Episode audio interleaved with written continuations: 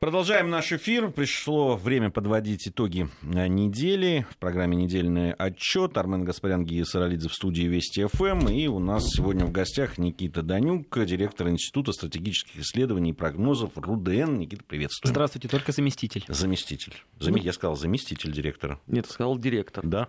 Ну, Сон в руку. Там сейчас не знаю, может, директор напрягся. Не, ну, в хорошем смысле. Может быть, они что-то знают. Заместитель директора Института стратегических исследований и прогнозов РУДН. Я хотел бы начать э, с темы, которую ну, обсуждали всю неделю. Конечно, э, причем мы начали ее обсуждать с Арменом заранее, как в программе «Анонсы», которая вот у нас в следующем часе будет. Обсуждал я ее и с ведущими программы «60 минут» здесь в эфире. То, что я подумал, то обсуждал это вчера. И я с Павлом Конечно, Светенковым... естественно, я, я, я слушал в это время тебя. А, э, имеется в виду, конечно, санкции. Новый виток санкций, а, ответ наш на это даже не ответ на санкции, на мой взгляд. Это ответ на то, что произошло еще там, в, в декабре, декабре прошлого года. Поэтому, да, э, понятно, что здесь можно увязывать эти два события. Но э, все-таки на санкции мы еще не ответили. Э, что это значит? Ведь сейчас спектр мнений по этому поводу, что наших аналитиков и политологов, что а, там западноевропейских или американских, он, он очень широкий спектр. Одни там от алармистских, что это все, это, это фактически уже за гранью даже холодной войны, да, это уже какая-то некая другая реальность, фактически война, но не холодная уже.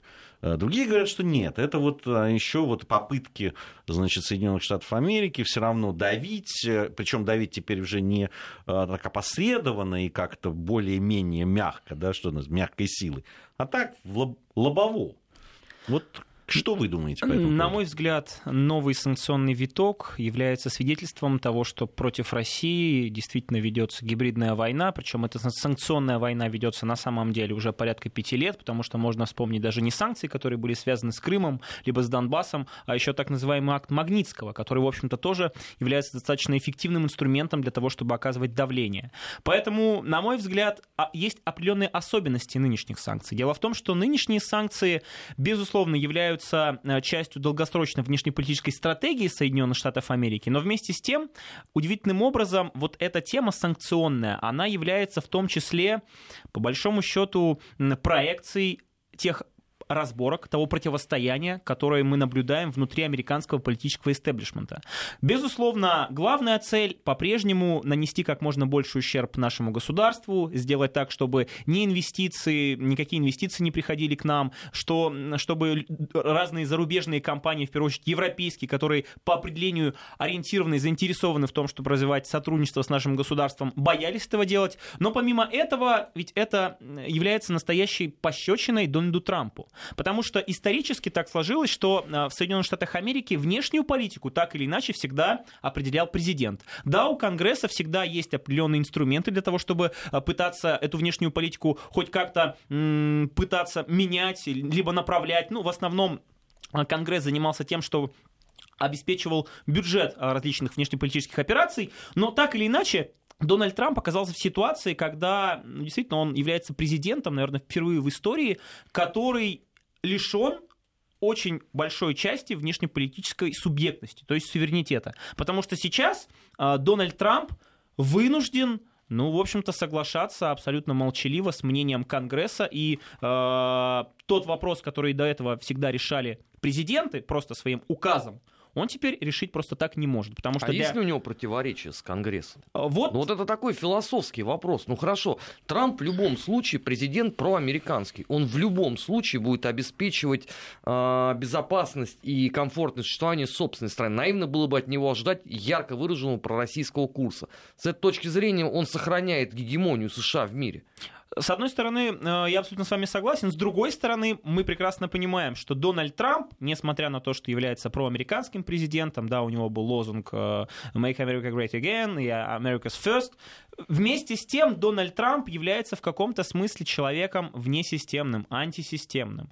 Мы не можем, ну, по крайней мере, на мой взгляд, мы не можем наблюдать на консолидацию американского политического истеблишмента. Американская элита расколота, и в том числе расколота тем, что президентом стал Дональд Дональд Трамп, чьи намерения и внутриполитические, и внешнеполитические, и, что самое главное, экономические, в общем-то, не нравятся очень влиятельным представителям американского политического истеблишмента. Так называемые глобалисты, либералы, ну, по- по- по-разному их можно называть, представители э, влиятельных финансово-промышленных групп, э, банкиры с Уолл-стрит, все они очень настороженно к Трампу относятся и не считают его своим. Ну, с Поэтому... другой стороны, Никита, за ним есть другие, да? Да, за ним есть другие. Э, другие Конечно. ребята, ребята, которые, которым нравится, что, что он говорит. Но мы ведь видим Хорошо, у них там по, по поводу того, как внутри быть, у них есть э, разногласия, причем серьезные.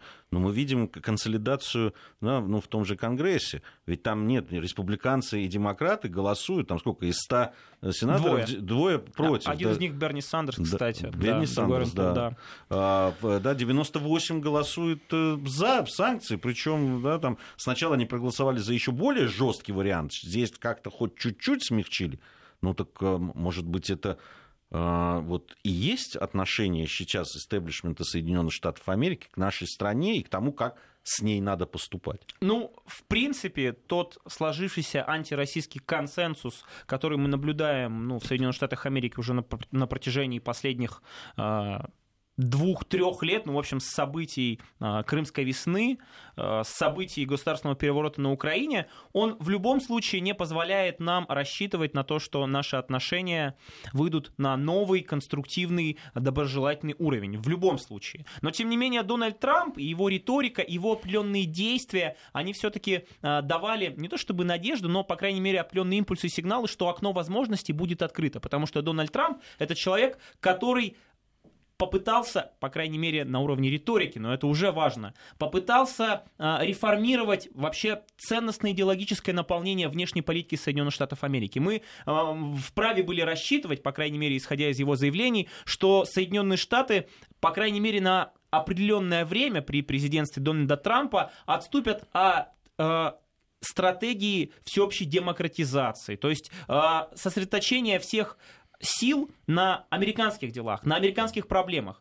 К сожалению, этого не случилось. К сожалению, а мне, а Дональд кажется, Трамп... А мне кажется, как раз произошло это, ну, Никита. Мы... Но они же, то, что они сейчас делают, если по отношению там, к э, России, это, это как раз они на, на своем они начинают давить по всем фронтам исключительно, да, там, преследуя свои экономические интересы. В, а, вот это, кстати, нужно отдать должное американским конгрессменам и тем людям, которые составляли эти санкции. Ну, грубо говоря, почему? Потому что помимо очевидного укола а, в отношении Дональда Трампа, действительно эти санкции направлены на то, чтобы а, в общих словах сохранить вот это глобальное доминирование Соединенных Штатов Америки, в лице Европы устранить потенциального конкурента, воспрепятствовать созданию партнерских, эффективных, может быть, даже союзнических отношений Европы и России, ну, в первую очередь, в энергетической сфере. И, естественно, параллельно эти санкции так или иначе будут наносить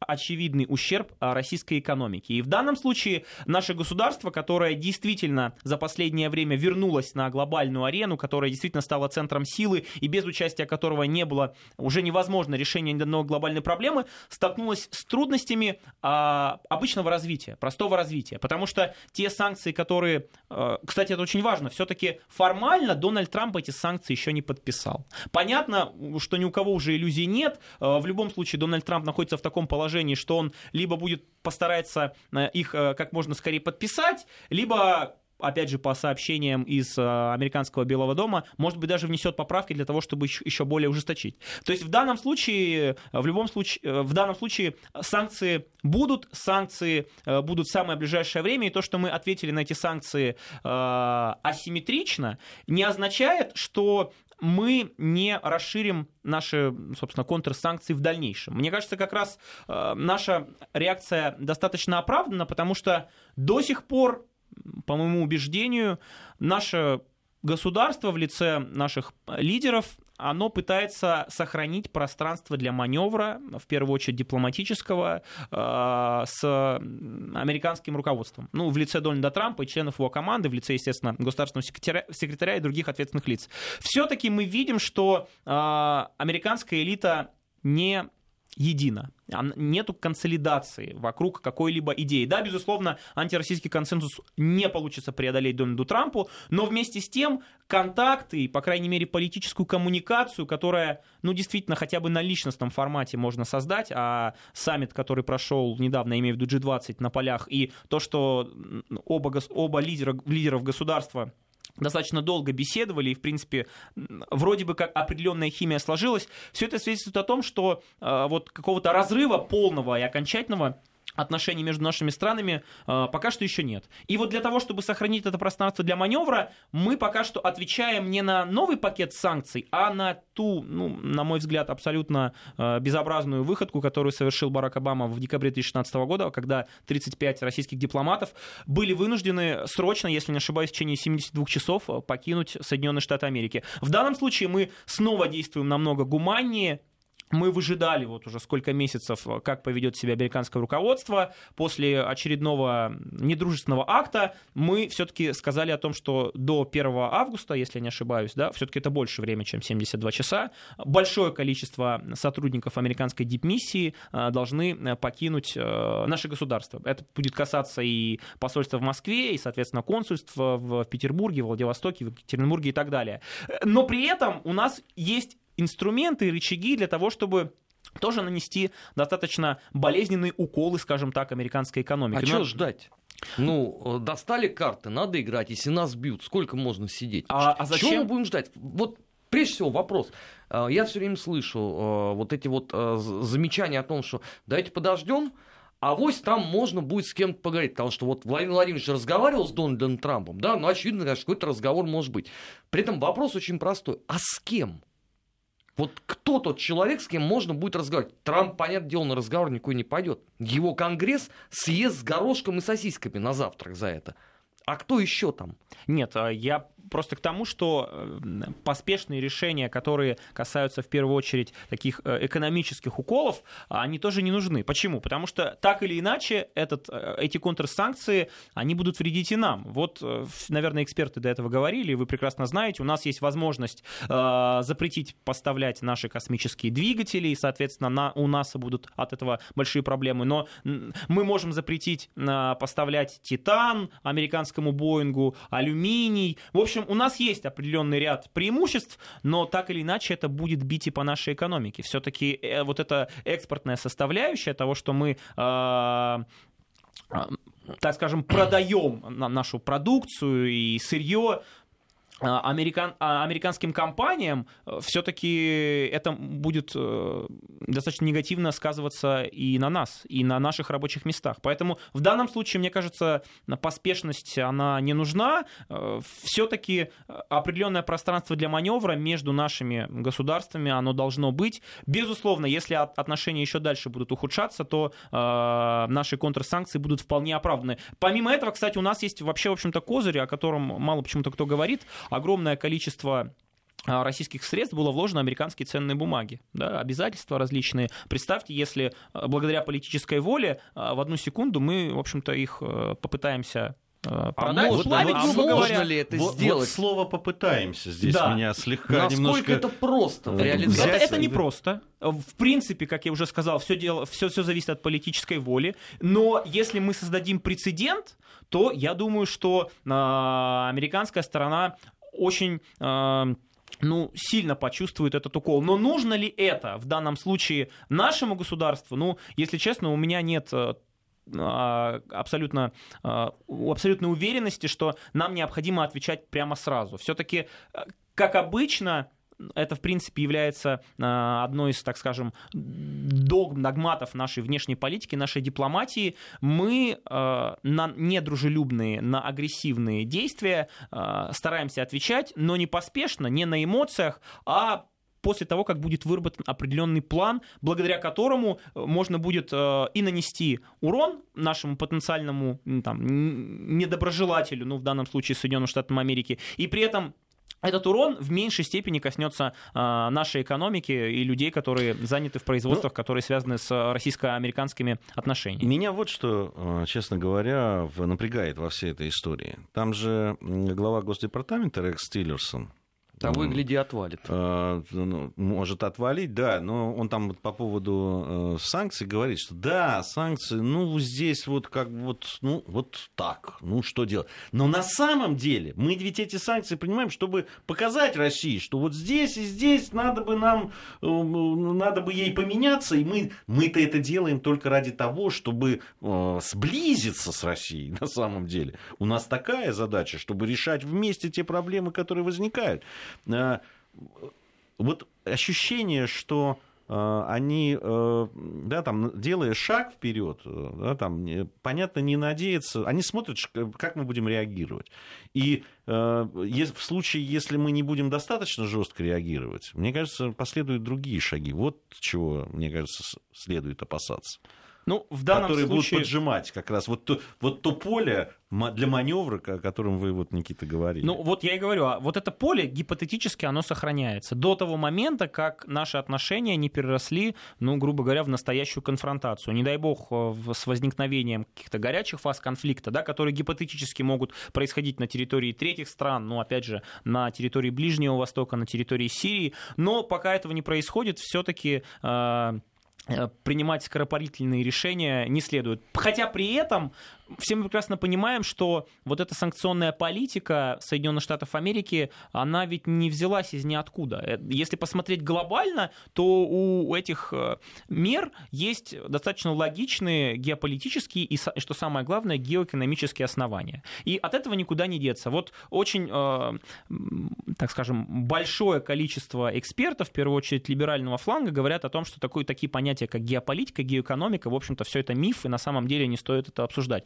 Но как же не стоит обсуждать? Вы посмотрите, что пытаются сделать Соединенные Штаты Америки благодаря этим санкциям в э, энергетической сфере. Они пытаются по крайней мере, понятно, что у них это будет получаться очень сложно в силу отсутствия инфраструктуры, нежелания европейцев пускать американцев на энергетический рынок. Но так или иначе, вот та сланцевая революция, э, которая произошла в Соединенных Штатах Америки еще в 2000-х, в 10-х годах, она была в общем-то, в том числе э, реализована э, с долгосрочными перспективами. Для того, чтобы э, ущемить роль России в энергетическом балансе, в мировом энергетическом балансе, сделать так, чтобы американские энергетические компании, собственно, американское сырье в виде сжиженного природного газа пришло в Европу, чтобы Европа покупала этот газ в три дорога, хотя примерно там на 30-50% цена, ну, а, а, очень грубо, но тем не менее будет дороже, чем а, наш российский газ. И мы видим, что все эти шаги предпринимаются достаточно логично. То есть не стоит впадать в иллюзию и думать о том, что это очередной какой-то выпад американцев, который связан с русофобией. Нет, наше государство будут пытаться сжимать э, различными ну, кольцами и военно-политическими, посмотрите, что делает НАТО, и экономическая удавка. Все это будет происходить. Ну, Здесь... Хорошо, а ради чего тогда ждать? Ну, в данном случае... Если все равно нас будут зажимать кольцами, если все равно нас будут санкции, санкции теперь уже пожизненные, это очевидно, что их завтра никто не отменит. Ради чего ждать? Ну, Нам, может быть, сразу сказать, так, ребят, а, верните, пожалуйста, все, что мы нажили непосильным трудом, мы нынче храним у вас. Все, мы пошли. Ну, э, наверное, самой главной причиной, почему мы делаем, не делаем это вот так молниеносно и мгновенно, э, как бы не хотелось этого признавать, все-таки мы пока что не находимся в состоянии э, сверхдержавы, такой, например, какой был Советский Союз, благодаря, собственно, благодаря мощи которого э, в каком-то смысле можно было э, вот, предпринимать такие шаги, которые, на мой взгляд, они ведь могут усугубить ситуацию еще больше. Да, сейчас не идет речь ни о какой э, международной изоляции. Это показало огромное количество мероприятий, форумов. Тот же Макс, э, собственно, является наглядным свидетельством а, того, что Россия, российская авиапромышленность и в целом а, продукция, она пользуется популярностью, и инвесторы заинтересованы в нашем государстве и в наших талантах. Но так или иначе, Соединенные Штаты Америки это государство, которое действительно при определенной конъюнктуре а, оно может осложнить нам, в общем-то, ситуацию еще больше. А если мы еще будем брать в расчет, что наше государство вступило в электоральный цикл,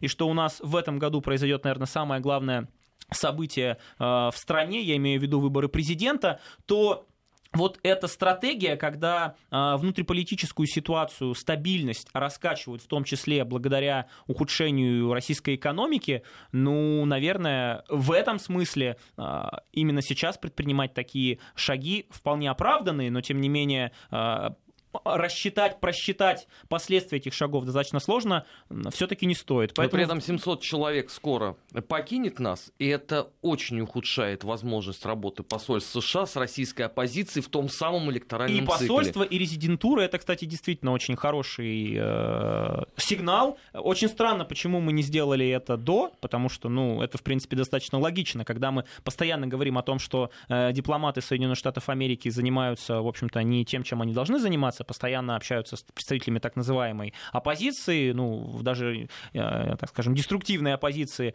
пытаются вмешиваться во внутренние дела э, нашего государства, этот шаг, в принципе, достаточно, ну, в общем-то, хорош, и надо сказать, нужно отдать должное, здорово, что это произошло. Жалко, что мы так долго тянули, жалко, что это является как бы ответным шагом, но вместе с тем, вот видите, положительное можно найти даже в этом. Я не исключаю, что после этого последуют и другие шаги. Все-таки а, в официальном релизе, который был размещен на сайте Министерства иностранных дел, сказано о том, что Россия оставляет право за собой а, точно так же отвечать на недоброжелательные действия, ну, собственно, как ей заблагорассудится. И поэтому э, ухудшение возможно, но пока что, опять же, ведь это показывает, с одной стороны, вот некоторые считают это слабостью нашего государства, что мы не, от, не сгоряча отвечаем, не э, какие-то действия делаем, э, а мы выж... нужно выжидать, нужно посмотреть складывающуюся ситуацию. Все-таки э, пока что э, существует возможность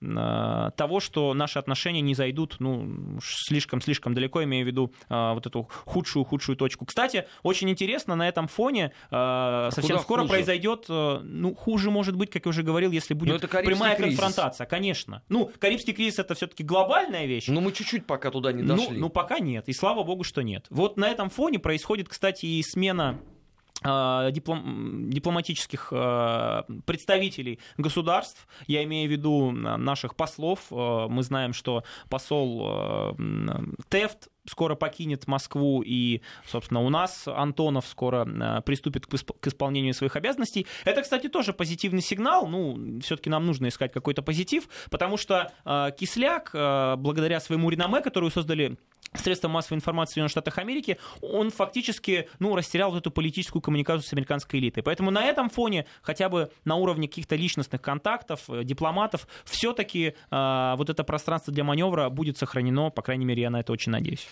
Э, у нас сейчас новости. Э, я в следующей части э, хотел бы поговорить еще там, вот мы говорили о том, что с одной стороны давят на нас, но давят ведь на своих союзников прямых, в том числе и в Европе. Вот об этом немножко подробнее с Никитой мы поговорим. Никита Данюк, заместитель директора Института стратегических исследований и прогнозов РУДН у нас сегодня в эфире. Недельный отчет. Подводим итоги. Анализируем главные события.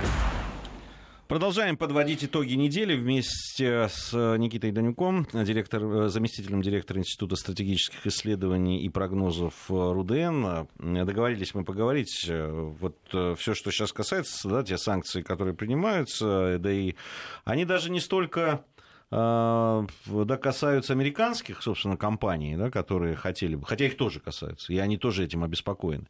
Э, но напрямую касается энергетических проектов э, европейских э, и жизненно, жизненно важных европейских проектов, в том числе не только, но и в том числе «Северный поток-2».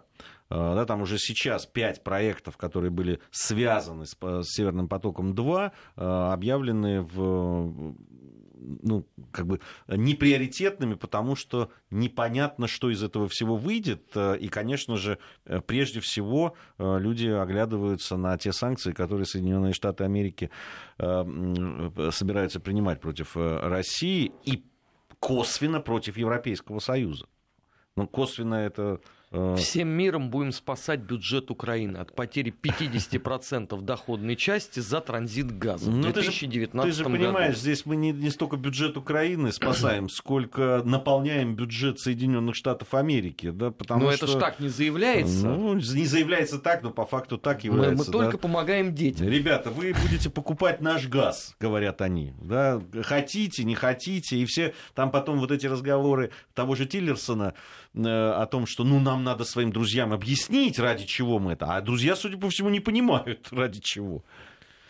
Это, кстати, очень интересно, потому что Соединенные Штаты Америки, которые, ну, просто исторически были всегда флагманом вот этой либеральной рыночной экономики, от нее отходят и говорят, нет, ребята, за безопасность так называемую, за вот этот энергетический суверенитет и независимость от России вы будете платить. И не просто платить, а на 30-50% больше. А где будете брать? А так вот у нас сланцевая революция случилась. Но на самом деле все-таки э, Европейский Союз, несмотря на то, что в последнее время действительно во многих вещах был лишен суверенитета, самостоятельности и предпринимал решения по указке Вашингтона, в данном случае, на мой взгляд, будет до последнего пытаться либо договориться сначала, то есть, иными словами, вполне возможно, попросят какие-либо юридические гарантии, что эти санкции не коснутся европейских компаний, потому что в данном случае европейский бизнес понесет огромные потери. А, европейские компании участвуют в энергетических проектах, связанных с нашим государством, а, в размере от 30 до 70 процентов. То есть они где-то миноритарии, где-то мажоритарии, но так или иначе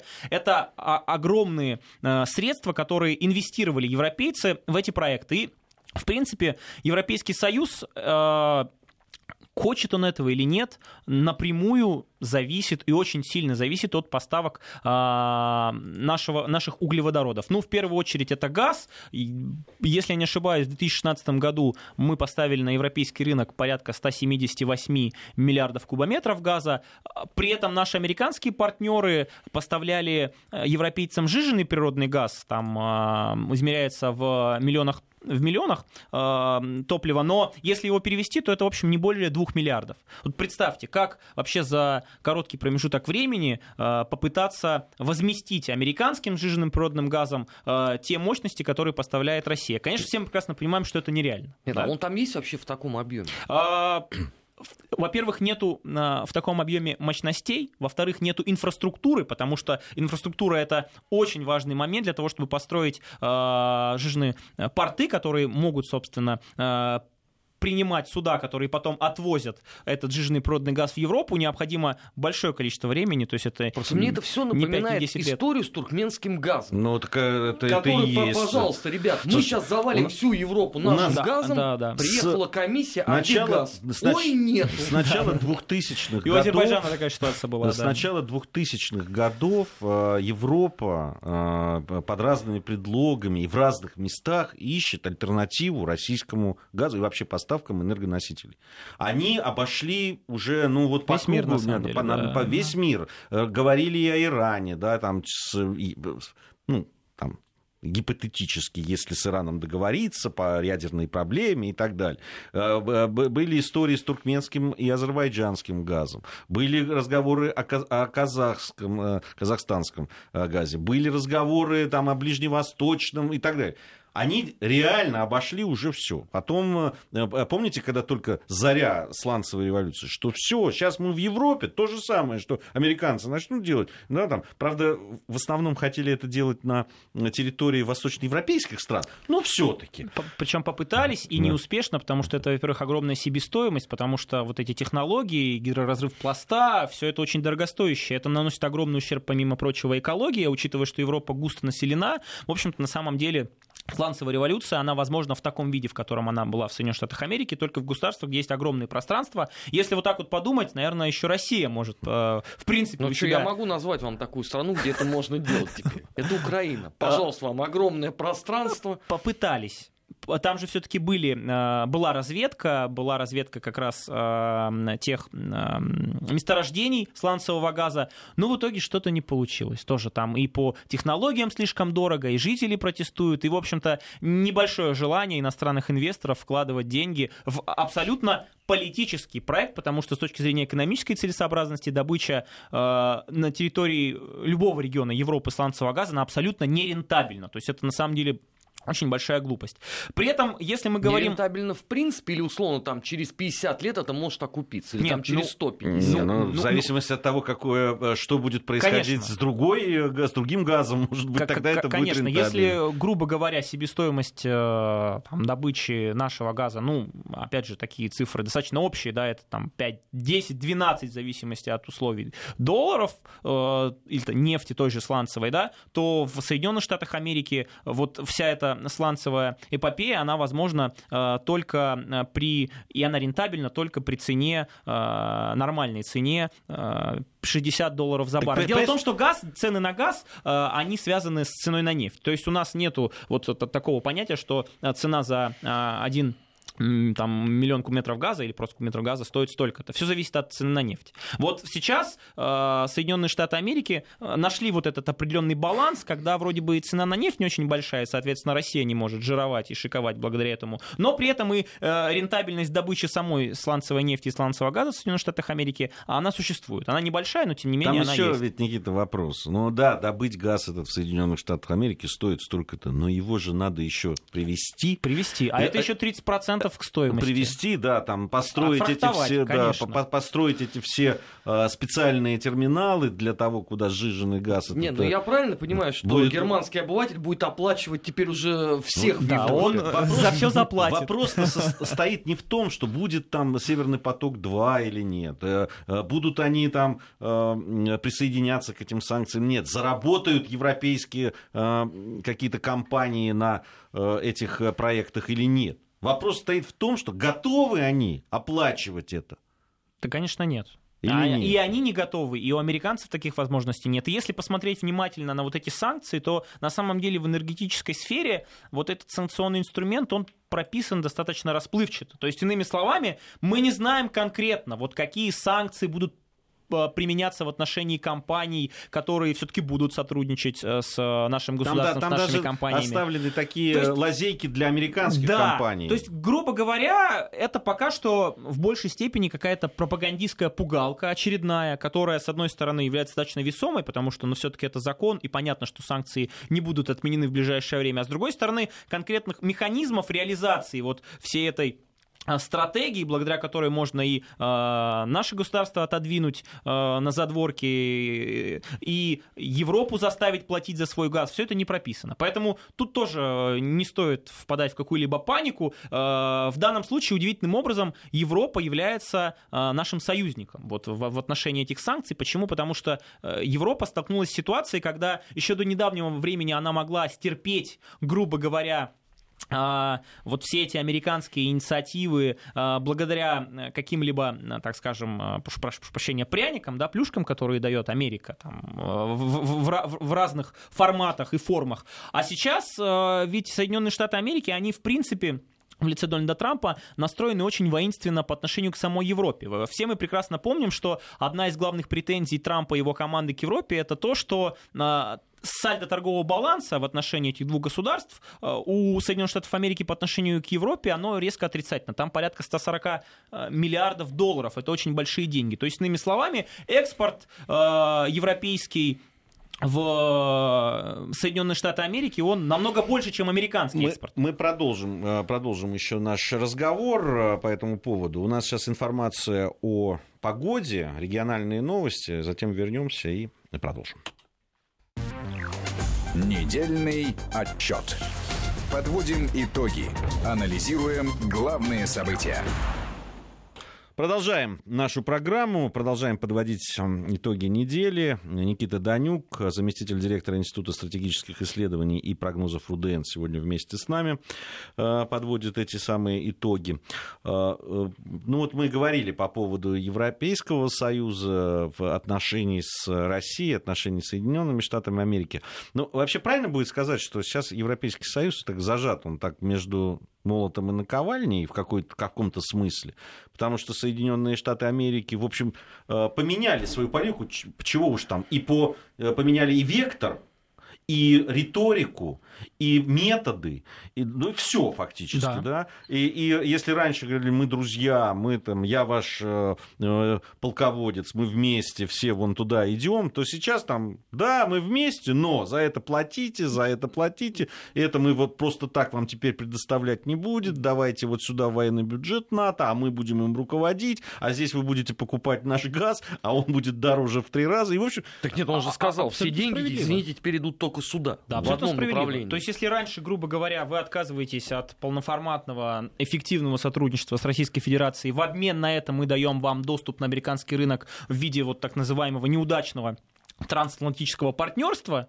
которое и в Европе при этом все равно там небольшая часть была сторонниками, сторонников этого, этого проекта, то теперь просто вот санкции, вот вы за эти санкции будете платить в, в два раза дороже, и ничего за это не будет. Действительно, сейчас Соединенные Штаты Америки в этом смысле действуют достаточно последовательно, и действительно мы видим, что а, America's first. Вот, это, они, вот они... это отрицательное сальдо торгового баланса, о котором постоянно говорит Трамп, причем не только в отношении Европы, там порядка 100, ну, как я уже сказал, 146 миллиардов отрицательное, но и по отношению Китая там больше 300 миллиардов миллиардов, оно не дает покоя, э, собственно, Дональду Трампу и этому американскому политическому истеблишменту, и они постоянно этим в том числе давят. Мол, ребят, ну вы слишком комфортно в последние десятилетия жили, вы посмотрите, сколько э, э продукции европейской, э, там, китайской на нашем американском рынке, потому что мы давали вам возможность зайти на этот рынок. Э, вза взамен этого, в общем-то, ничего особенного не требовали. Теперь все поменялось. Теперь мы обеспечиваем в отношении Европы и вашу безопасность, безопасность, вы за это должны платить еще больше. И еще давайте сделаем так, чтобы сальдо хоть как-то выровнялось. А если оно не выровняется, ну тогда сделаем так, чтобы все-таки вы платили за наш газ э, в три дорога, в отличие ну, от газа российского. Здесь э, у европейцев есть э, все-таки у них не безвыходная ситуация. У них они могут сказать: нет, ребят. А это, могут... это один. Ну вот интересно. Нет, ну в принципе могут. А что, американцы воевать с ними начнут или что? Ну вот они говорят, нет. Ну, санкциями можно еще их обложить. Ну, ты же понимаешь, что санкциями можно, можно обложить. Ну, слушай, э, между прочим, Европейский Союз а, тоже а... это не тихая поляна с, с, вместе с, там, с птичкой. По поводу, кстати, отношений э, американских компаний, в целом э, вот, торговых, финансово-экономических отношений с Соединенных Штатов Америки и Европы, тихая война идет уже давно. Вот так вот, если наблюдать, то, например, а, американские регуляторы периодически очень любят штрафовать американские компании. Так, например, о, прошу прощения, американские регуляторы любят штрафовать европейские компании. Так было с Volkswagen, так было с Deutsche Bank. А, Европа старается это делать осторожнее, как я уже сказал, ну, потому а что... Парибас так было. Да, Поэтому вот это противостояние, вот, вот а, глобальный Запад, о котором мы периодически говорим, он сохраняется, ну вот, вот этот фундамент, он постепенно истончается. То есть если раньше можно было говорить о коллективном Западе и в целом вот этом конгломерате, где общая идеология и, грубо говоря, экономическая парадигма, политическая, то вот э, с, с каждым годом вот это противостояние центров силы, оно все больше увеличивается. Поэтому в данном случае я уверен, что европейцы найдут ответные меры, если действительно не получится договориться, если не получится э, заполучить какие-либо обязательства юридического характера, которые, собственно, гарантируют неприкосновенность европейским компаниям, инвестициям, которые европейские компании вложили в эти энергетические проекты. Если этого нет, как правильно абсолютно сказал Армен, э, контрсанкции. Можно ввести контрсанкции против американских компаний. И американские компании, которые пусть в меньшей степени представлены в Европе, в отличие от европейских Штатах, они тоже будут нести существенные а потери. Но... Пересмотреть свое отношение к России. Не проще, нет? Не проще. Всем а, вместе собраться на саммите, может быть, то, то, о чем постоянно Россия нами... не то что намекала, Уже а открыто говорила, говорит, что возьмите себя в руки. А давайте как-то мы, вот наши интересы здесь, в Европе, они же совпадают. А там вот, а, а иногда не совпадают с теми ребятами, которые за океаном. У них свои своя свадьба, у нас своя свадьба. Боюсь, опять же, если мы проследим историю в первую очередь, мы увидим, что никогда у Европы не было понимания, желания, ну и, собственно, э, политической воли воспринимать наше государство как э, равного партнера, благодаря которому можно действительно создать настоящий и очень эффективный союз. Помните, да, страшной вообще э, сказкой является еще тогда, в XIX веке, для, собственно, многих государств был союз Германии и Российской империи. Вот никогда они этого не допустят. Вот никогда. Поэтому в данном случае рассчитывать на эм, благоразумие европейцев не приходится. К сожалению, вот эти десятилетия, э, внутри которых Европа фактически лишившись э, в полном ну, не на 100%, но тем не менее суверенитета и внешнеполитического, и экономического, они дают о себе знать. То есть постоянная оглядка на Вашингтон, она всегда будет, а если мы еще возьмем вот эту антироссийскую истерию э, не только по вопросам, э, там, не знаю, э, того, что мы вмешиваемся якобы в внутриполитические процессы в Европе, а еще по поводу того, что мы собираемся чуть ли не проводить какие-то кампании военные и захватывать Европу и вообще русские танки русские ракеты нацелены на Брюссель, Париж, Лондон, и э, мы снова хотим вот этого реванша, ну, если все это, грубо говоря, проанализировать, то мы увидим, что благоразумие, благоразумие от европейцев ждать не приходится. То есть люди, которые привыкли э, делать все по указке Вашингтона, которые не представляют свою жизнь без вот этого э, щита безопасности, который дает им Соединенные Штаты Америки в лице Североатлантического альянса и вместе с тем на ценностном уровне, на историческом уровне, к сожалению, европейцы, ну, они боятся нас. Понимаете, вот опять же тоже вопрос. Гипотетический сценарий. Европейский Союз и наши государства объединяются. А могут ли они объединиться? Мне кажется, Европейский Союз в таком случае будет вливаться в наше государство. Понимаете? Ну, в данном случае на таких э, глобальных э, вещах мы понимаем, что полноценного сотрудничества, ну, к сожалению, не получится. Ну, оно сейчас, э, если не говорить о полноценном, но, в принципе, да, там могут же они как-то а, поступать в каких-то вещах, э, ну, соответствуя там и соотносясь со своими национальными интересами. Они Никто пытаются. не говорит о, о глобальном каким, каком-то истории. Но, понимаете, когда вам, вам говорят, не, ребята, сейчас вы за все. Раньше-то хотя бы, ну, иллюзия была какая-то, что мы вместе, да, мы вот, ну, здесь ваши интересы, ладно, мы вот,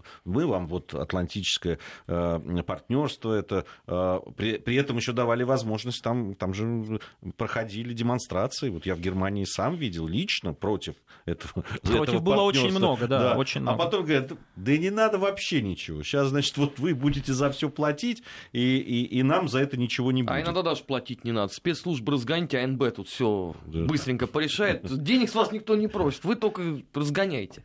Вот, поэтому, э, ну, все может быть.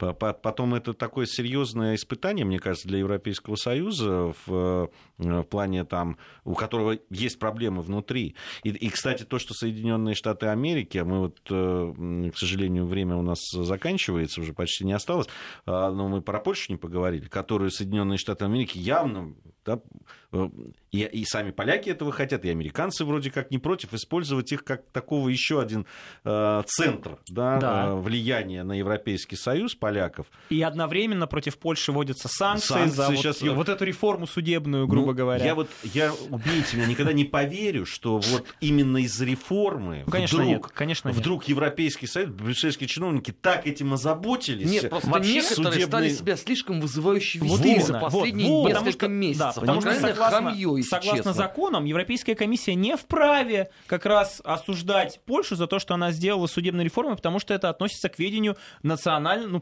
собственно, правительства. Поэтому, естественно, мы все прекрасно понимаем, что сам Европейский Союз учитывая вот этот натиск со стороны американцев, учитывая э, наше государство, которое постоянно готово сотрудничать, но прекрасно понимает, что только на равных условиях, как равноправные партнеры, оно находится в сложной ситуации, потому что вот эта европейская солидарность, единство, о котором еще совсем недавно все говорили, и которое было, собственно, главным вот таким идеологическим символом э, стран, где происходили цветные революции, что мы снова тоже будем частью европейской семьи, вот этой общей семьи с общими ценностями, экономикой, общими границами, но этого нет. Вот этого нет, и на этом фоне так или иначе, э, и, ну, европейцам будет достаточно сложно. В этом смысле э, самая большая ноша у Ангелы Меркель, потому что Германия, ну, хочет она этого или нет, наверное, хочет, является главным локомотивом и столпом Европы, и сейчас поблажка в отношении американцев, а, в отношении американцам э, со стороны Ангела Меркель, в отношении Дональда Трампа, который